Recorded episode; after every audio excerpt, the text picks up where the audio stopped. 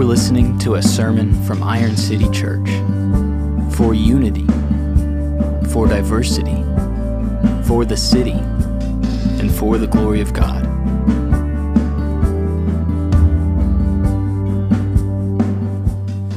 All right, be honest.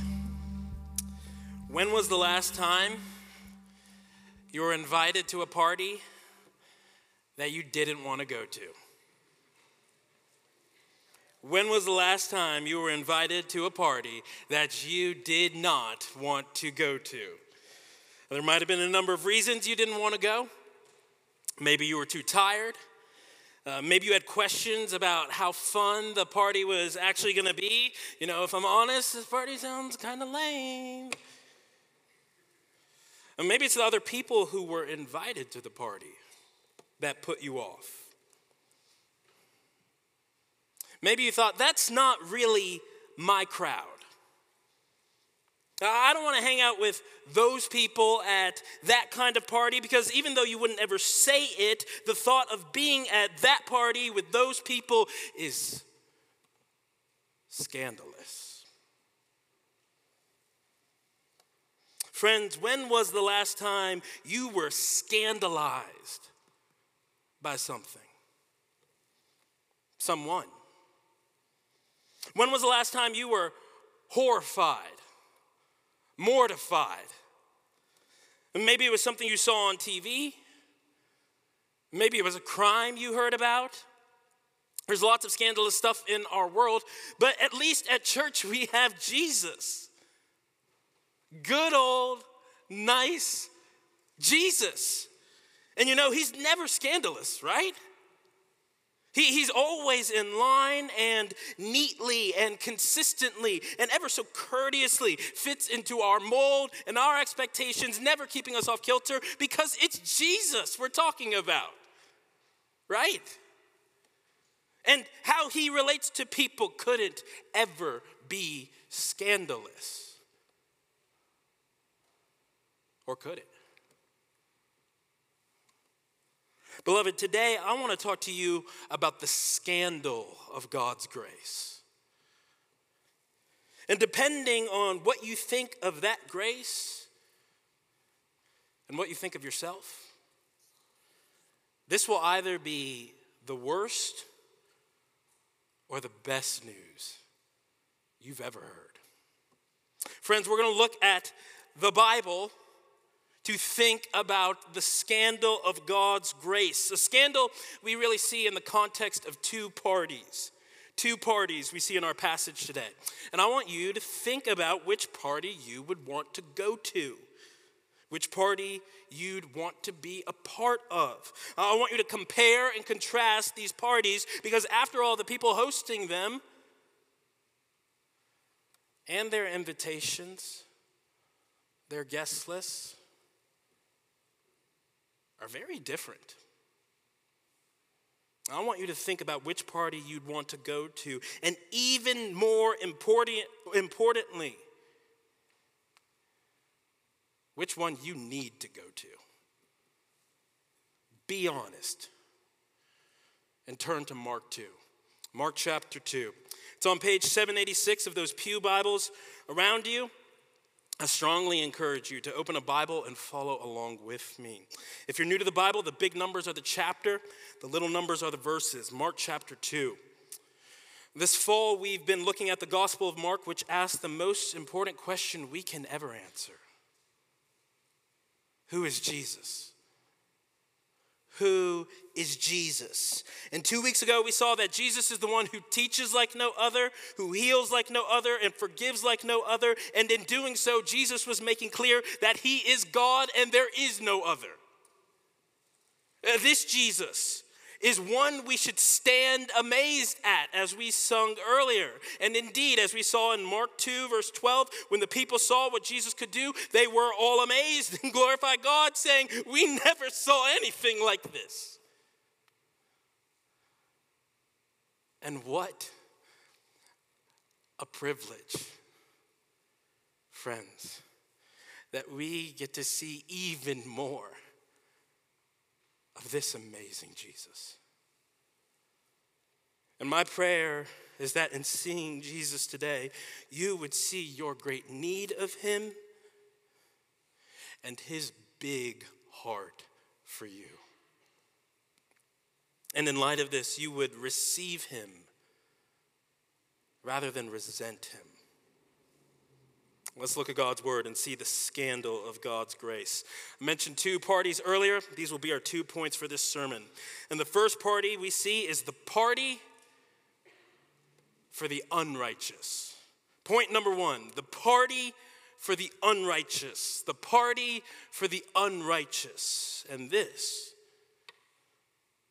is the party with Jesus. This first point, we'll cover verses 13 through 15, Mark chapter 2. Starting in verse 13, we're going to walk verse by verse slowly. Hear now the word of the Lord. He, Jesus, went out again beside the sea, and all the crowd was coming to him, and he was teaching them. Okay, pause. At this point in Mark, we're used to seeing what we just read, right? Jesus is near the Sea of Galilee as he's been before. The crowds are flocking to him, and he's teaching. Uh, we saw this in chapter 2, verse 2. Many were gathered together so that there was no more room, and Jesus was preaching the word to them, right? Uh, we're seeing Jesus about his normal business. And even what he goes on to do in verse 14, look with me as Jesus passed by. Okay, so earlier in chapter 1, verse 16, we saw Jesus passing by the Sea of Galilee. This is business as normal. Verse 14, as Jesus passed by, he saw, okay, we talked about this a few weeks ago. Jesus sees, he's not blind or indifferent, he's on the lookout. And who does he see? Verse 14, as Jesus passed by, he saw Levi, the son of Alphaeus sitting at the tax booth. Ah, interesting. Jesus sees this tax collector who will later come to know by the name of Matthew, the one who wrote the Gospel of Matthew, same guy as Levi. But the point now isn't Levi's writing or his name, but his profession when Jesus sees him. He's a tax collector. Nowadays, working for the IRS or other financial institutions isn't all that controversial, right? One of our elders, Aaron Gillette, works in collections, and we got no problem with that. But in Jesus' day, opinions of tax collectors were different. You see, the Jews lived in a land that was under Roman occupation, and the Romans were oppressive. Any Jew then who worked on behalf of Rome was really seen as a traitor, uh, one supporting the oppressor, one profiting even off their own people. Friends, the way tax collectors earned profit was by taking the tax, and whatever more they collected on top of the tax, they could keep. There were no regulations on these exactions, it seemed. And so, most any Jew despised tax collectors. According to Jewish tradition, the very touch of a tax collector rendered a house unclean.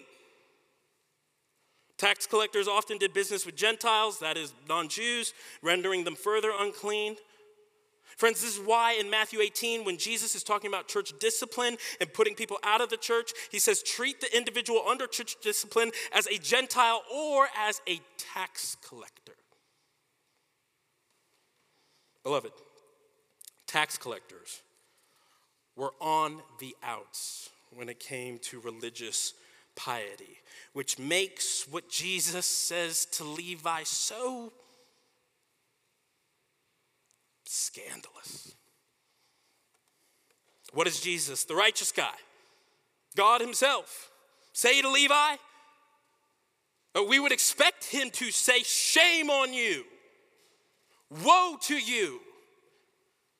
But, surprise, Jesus doesn't say that. Friends, what does Jesus say to Levi? Verse 14, look with me. And Jesus said to Levi, Follow me. Follow me. Surprising words from Jesus. Friends, we're at a surprise party today. Follow me, Jesus said. And it's the same thing he said to those four fishermen Simon, Andrew, James, John, back in chapter 1. Fishermen whom Levi very well may have taxed. His booth was near the sea after all, and yet Jesus says to him, Follow me. And if you're reading this right, you should be thinking, What? Jesus, you want Levi on your team? Your religious church, we don't even know what to call it yet, but disciple making team. You want a tax collector? Yup. That's who Jesus calls. Who he initiates toward. Talking about how Jesus' ministry was active. One commentator said, Jesus is not sitting at home taking calls, he's out on the street making calls. And he calls Levi, the tax collector. And Levi obeys. He leaves everything, leaves his profession, rose and followed Jesus, verse 14 says. Friends, I wonder if you sang the old hymn, And Can It Be? It recites the experience of all Christians when it says, My chains fell off, my heart was free, I rose, went forth, and followed thee. Friends, Levi, this great sinner, leaves behind what he was likely sinfully doing. If you're going to have a relationship with Jesus, you're going to have to break up with your sins. You're going to have to leave your sins if you're going to follow Jesus. But repentance isn't really the point of our text. No doubt, repentance was at the heart of Jesus' message. We saw this in chapter 1, verses 14 and 15 in the gospel call. But repentance is not what Jesus leads with here. Here in chapter 2, we, chapter 2, we don't see a long address about repentance. Instead, we see a feast, a, a party our first party, a big old party. Beloved, Jesus doesn't just make Levi a disciple, he goes to his house for dinner. Verse 15.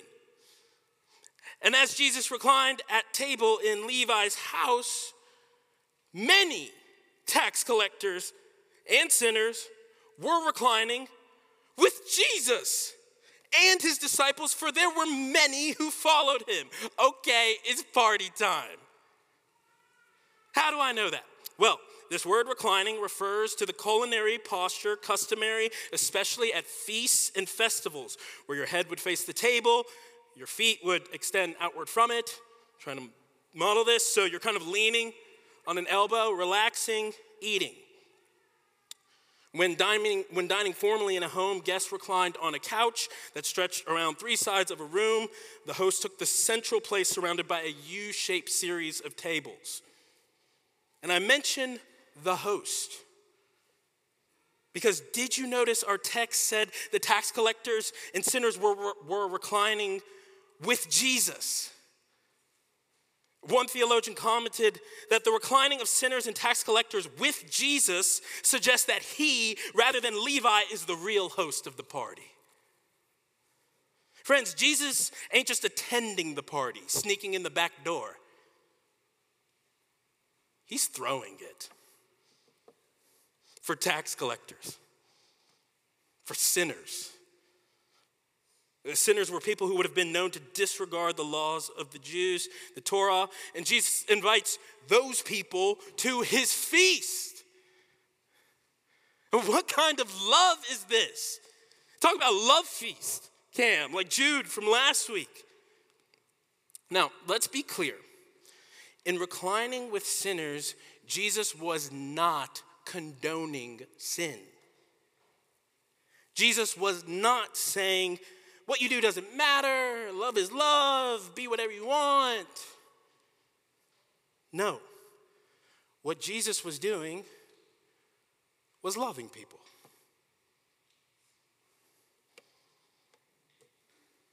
Friends, it is possible and often preferable to spend time with people without condoning everything they do and condemning them for everything they do.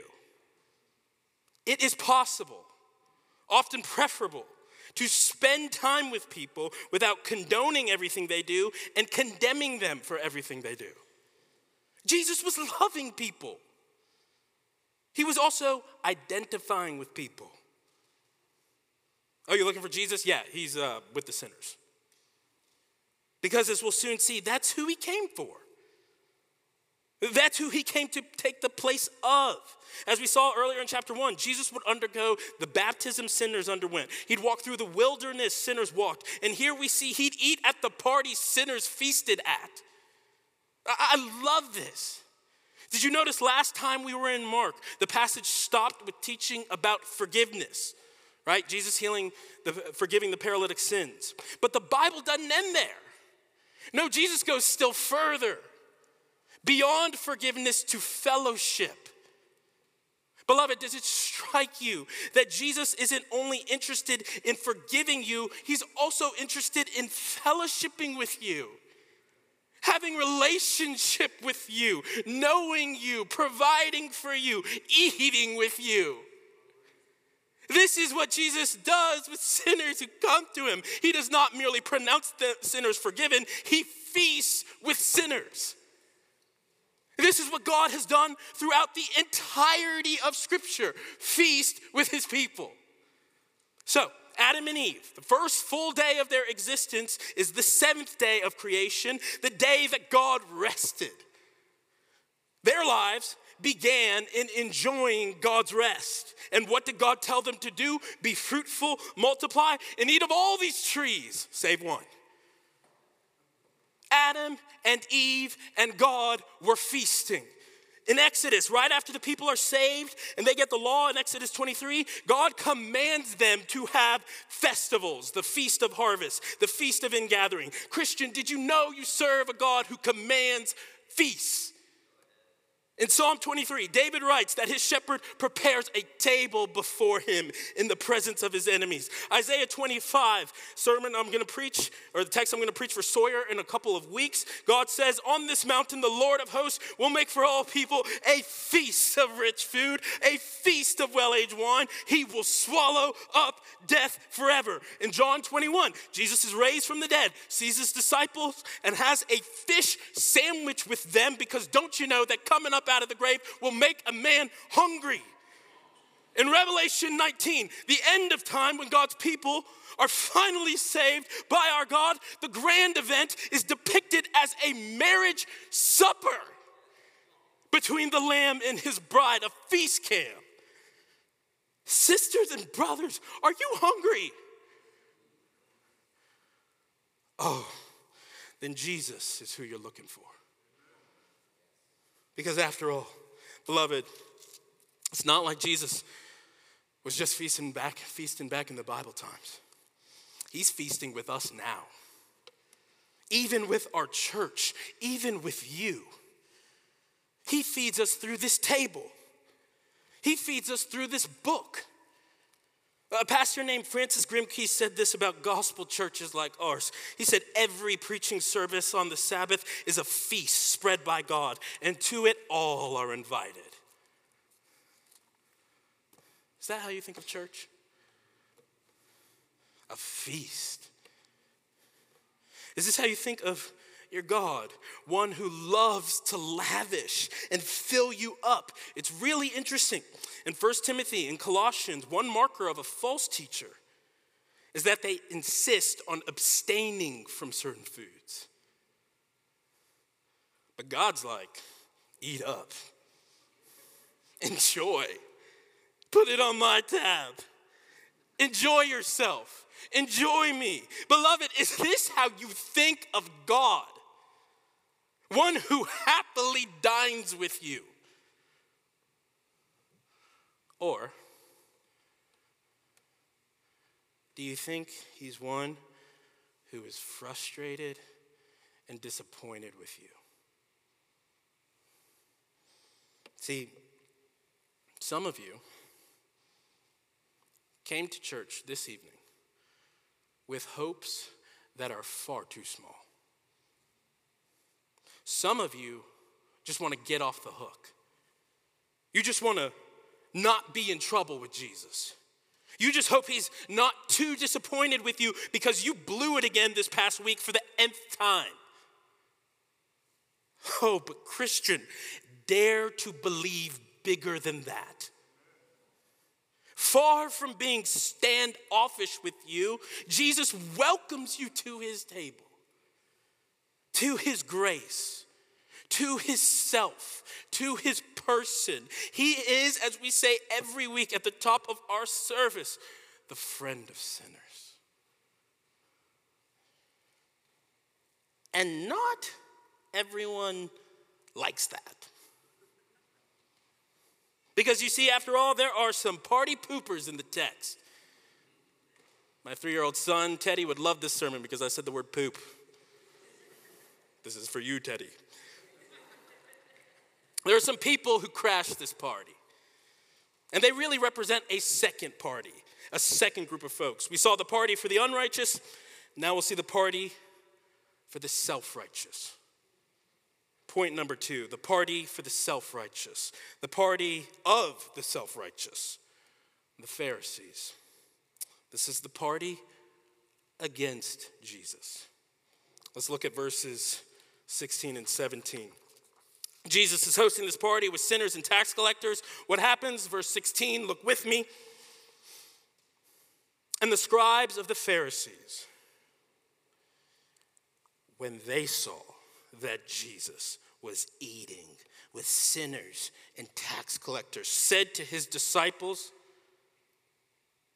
Why does he eat with tax collectors and sinners? And when Jesus heard it, he said to them, Those who are well have no need of a physician, but those who are sick. I came not to call the righteous, but sinners. This is the word of the Lord. Beloved, in his gospel, Mark records Jesus' conflicts. So we saw one of those conflicts last time in Mark chapter 2, verses 1 to 12, where the scribes challenge Jesus' authority to forgive sins. Here we see them challenging Jesus for a second time, this time for his willingness to feast with sinners.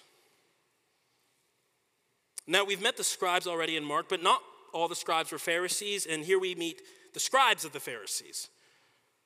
The Pharisees were a religious sect of pious Jews who believed God's grace extended only to those who kept his law.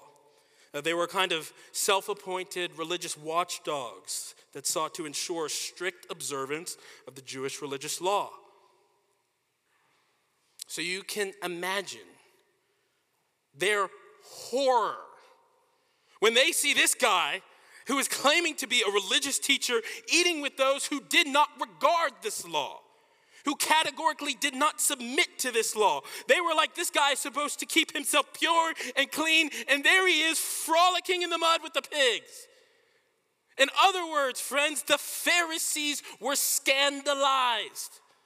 Because in Jesus' day, eating together was a sign of intimacy, of fellowship. This might be why the Apostle Paul, when he's talking about church discipline, says, Don't even eat with such a one. There's lots of things that might or might not mean for us today, but in Jesus' day, eating together was a sign of closeness. And Jesus was close with sinners. And those who thought themselves to not be sinners. The Pharisees, they did not like that that Jesus was close with sinners. That's why they ask that why question in verse 17. Why is he doing that? Well, why does he eat with tax collectors and sinners? Though Jesus has already shown with the leper that unclean people don't make him become unclean, rather, he makes the unclean become clean. Despite that, the Pharisees still ask, why is he doing that? And we'll come back to this question of why. But first, I just want to meditate on this party, uh, this group of Pharisees and their disposition, their heart. Because after all, it might look a lot like yours. So let's compare and contrast Jesus and the Pharisees. Whereas Jesus does not approve of sin, but drew near to sinners. The Pharisees disapproved of sin, but drew back from sinners. Whereas Jesus came to the place of sinners, Levi's house, the Pharisees simply wanted sinners to be put in their place. Whereas Jesus stooped down to sinners, the Pharisees simply looked down on sinners. Whereas Jesus tore down the barriers, the Pharisees wanted to keep them up. Whereas Jesus sits with and invites the masses, the Pharisees have an uptight little crew of a select few. Beloved, whereas the tax collectors and sinners attend Jesus' party, the self righteous stand outside of it, pouting, judging, brooding. I mean, isn't this what we see in the older brother in the account of the prodigal son?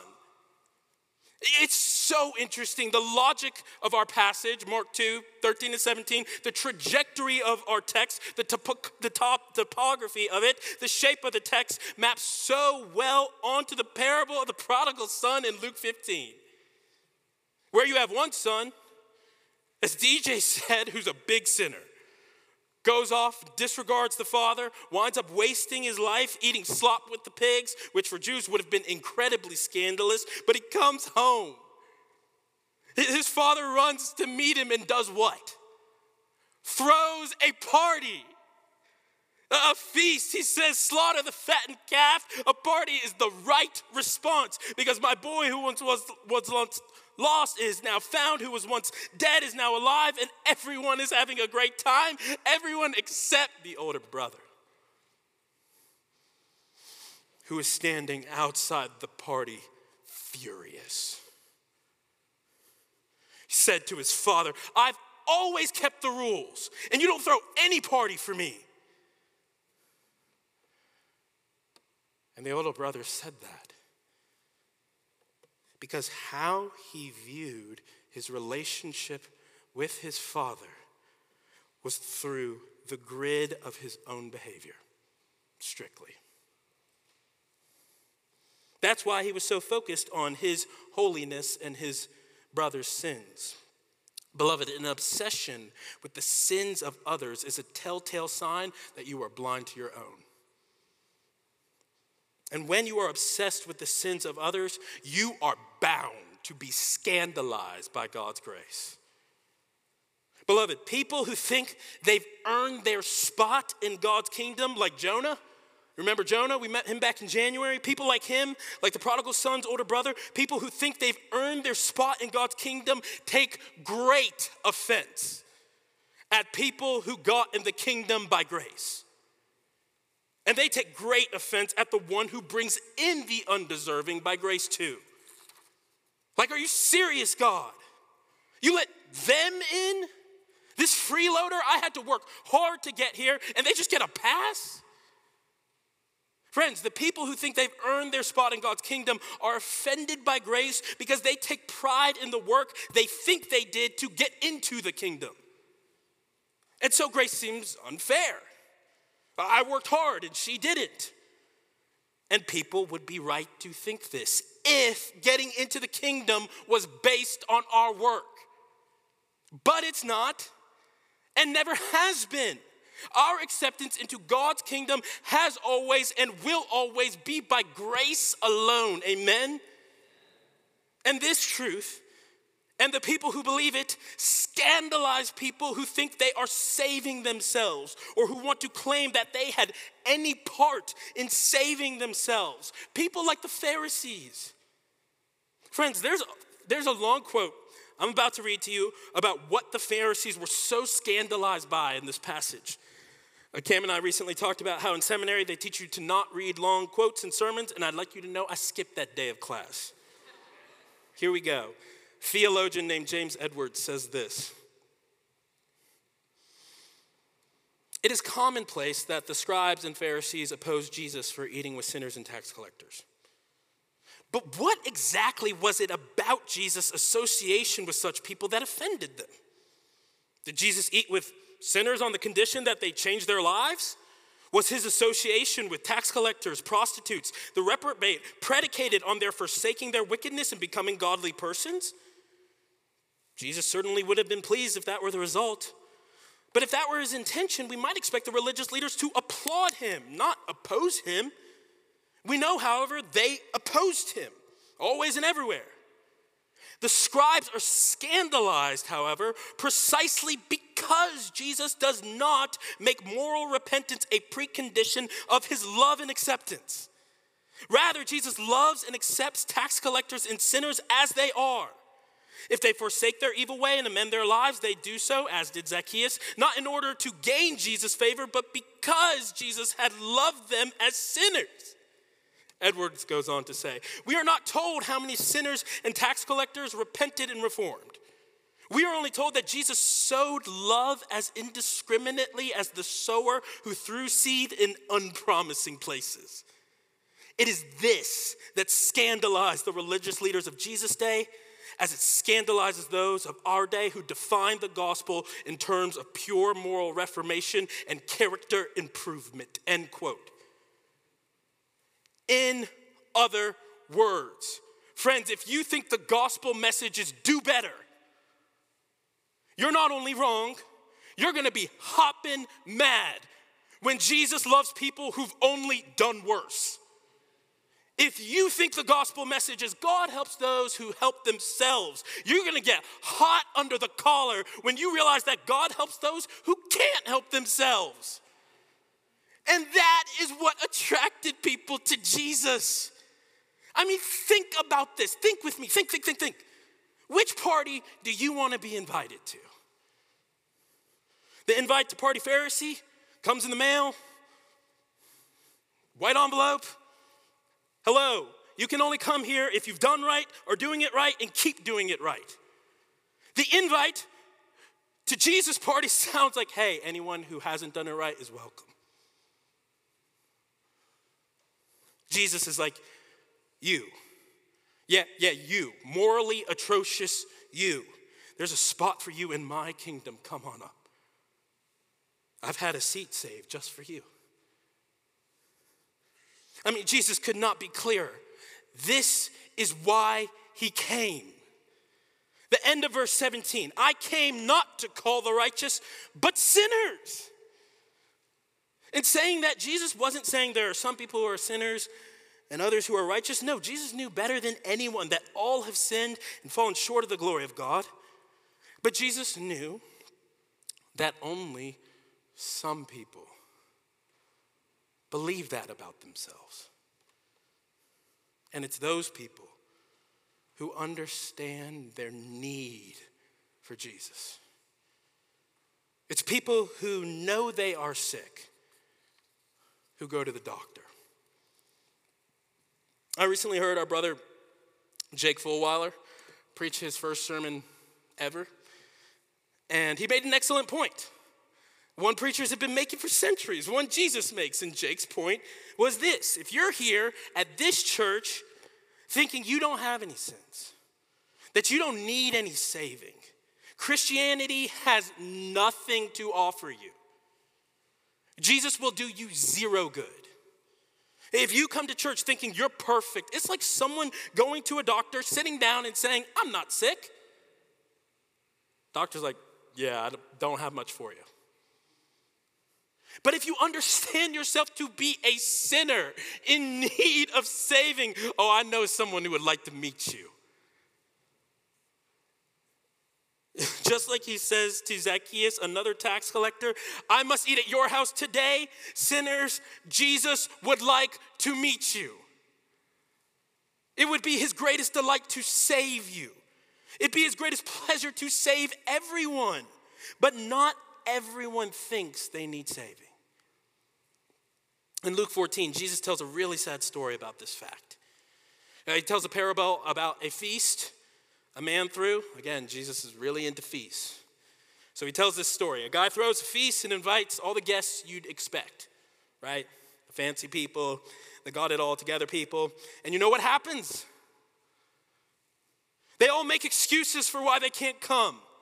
They basically ignore the invitation because none of them think themselves to need the feast or the person throwing it. So, what does the guy do who's throwing the feast? He invites the poor, the cripple, the blind, the lame to his feast. It's like 1 Samuel 22, the Cam read for us earlier. You remember how in that passage, everyone who was in distress and everyone who was in debt and everyone who was bitter in soul gathered to David. Friend, they didn't gather to David because David was nice on the harp, but because David foreshadowed the ministry of a greater king, one who would have a following of sinners, of weaklings, of outcasts, of people a lot like us. Beloved, a proud Christian is an oxymoron in the church of God.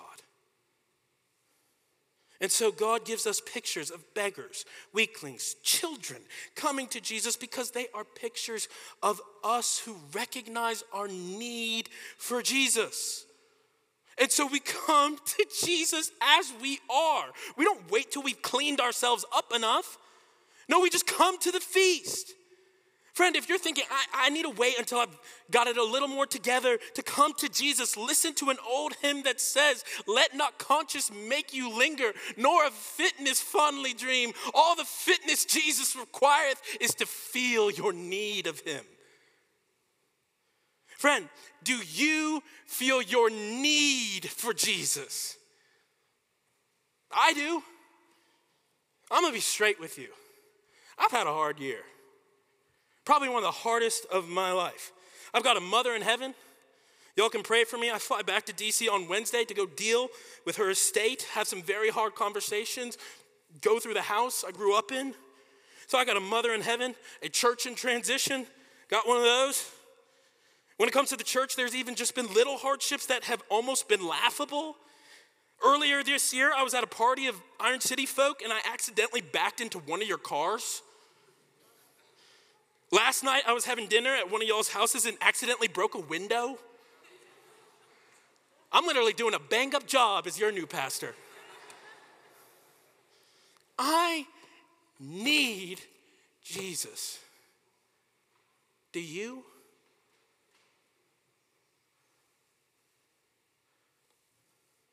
Do you know yourself to be a sinner? To be spiritually sick? Spiritually dead, then come to the one who died for you. Which brings us back to the scribe's really good question why does Jesus eat with tax collectors and sinners? Why does he do that? Jesus tells us straight up because I love them, because I came to call them because I came to save them. Friends, throughout Mark, Jesus is clarifying his identity and he's clarifying his mission. And praise be to God, his is a mission of mercy. One he would give his own life to accomplish. Friends, on the cross, Jesus, who never sinned, died in the place of sinners. He bore the wrath sinners deserve for our sins, and he was raised three days later so that anyone who turns from their sins and trusts in him would be granted eternal life, eternal access to the feast of God. Beloved, on the cross, Jesus endured a famine. He, he was starved of fellowship with God so we could feast with God. On the cross, Jesus endured false accusations like he was enduring here and the accusations of all our sins so we could stand blameless before God. Friends, I don't know how to say it any more clearly. Jesus came to call sinners, and he came to die for them and be raised for them too. And why did he do that?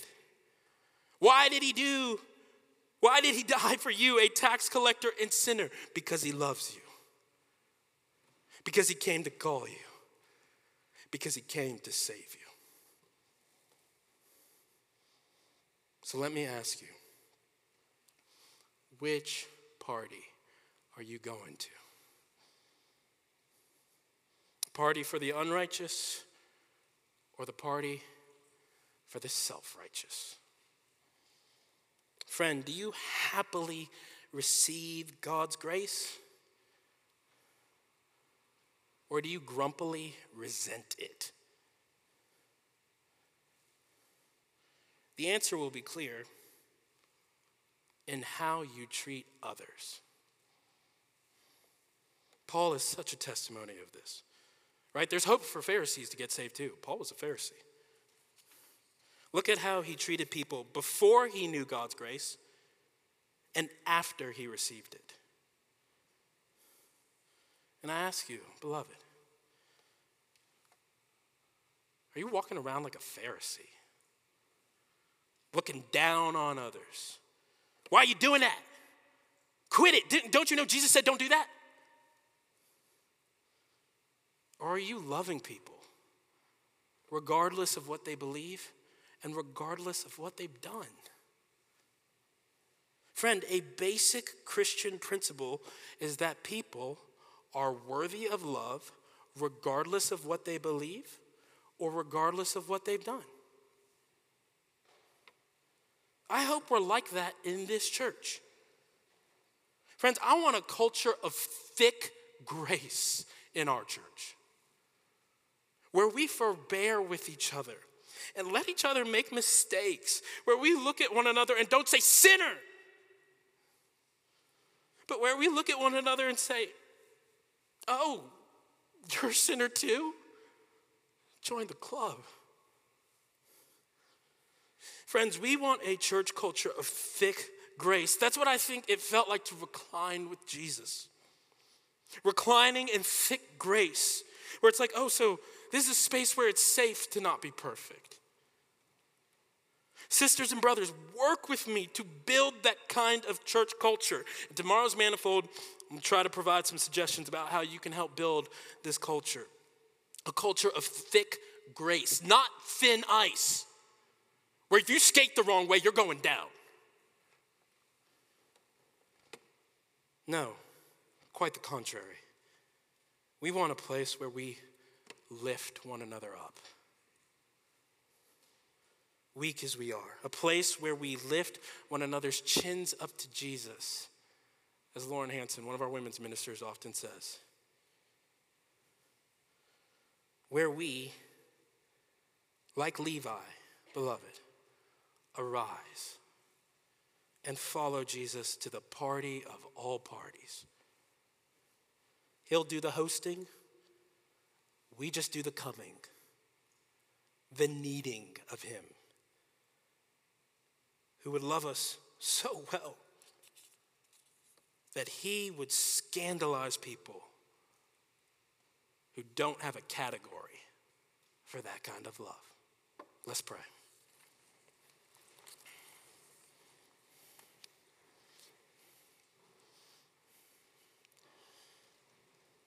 What wondrous love is this, Jesus? That you'd let us feast at your table. Lord, I pray now that you would turn the appetites of anyone here who is feeding on sin and turn us to feed on you. It's in your name we pray, Jesus. Amen.